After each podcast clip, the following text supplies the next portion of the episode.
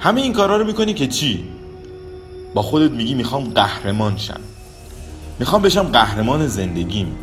اما رفتارت مثل یک قهرمان نیست. رفتارت میگه تو نفر آخری. توی بهترین حالت نفر دوم.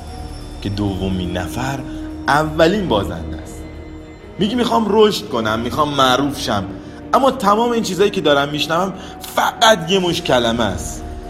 اصلا نمی‌بینم براش تلاش کنی فقط داری از تلاش کردن حرف می‌زنی. می‌خوام بدونی قهرمان های واقعی چه شکلی هن. قهرمان های گذشته اون اصوره های واقعی همونایی که از خودشون یه میراث دارن. اونا حرف نمی‌زدن. ببین اونا حرف نمی‌زدن. حرکت می‌کردن فداکاری می‌کردن. اونا میجنگیدن واسه چیزی که می‌خواستن.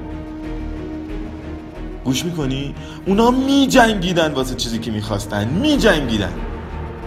اما تو چی؟ آماده ای واسه زندگیت به جنگی؟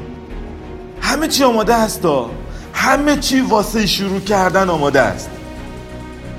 فقط کافیه که برو برو خیرشی و دنیا تو رنگی کنی از آرزو. پرواز کن. اول جرأت پریدن و بعد لذت پرواز. دارم بهت میگم قوی باش و ادامه بده. هیچ وقت نخوا کسی از بیرون بهت اعتبار بده. نشونم بده که تسلیم نمیشی. اما اگه کسی بهت گفت غیر ممکنه بدون واسه اون غیر ممکنه. بدون واسه اون امکان پذیر نیست نه تو. به جنگ واسه آرزوها به جنگ واسه نفر اول بودن.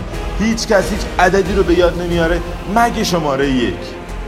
ببین رفیق من کم نیار ادامه بده تسلیم نشو.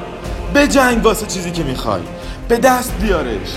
به جنگ واسه هدفات به جنگ و کم نیار جرأت داشته باش. مگه همینو نمی‌خواستی؟ باید به دستش بیاری. باید واسه تک تک هدفات بجنگی.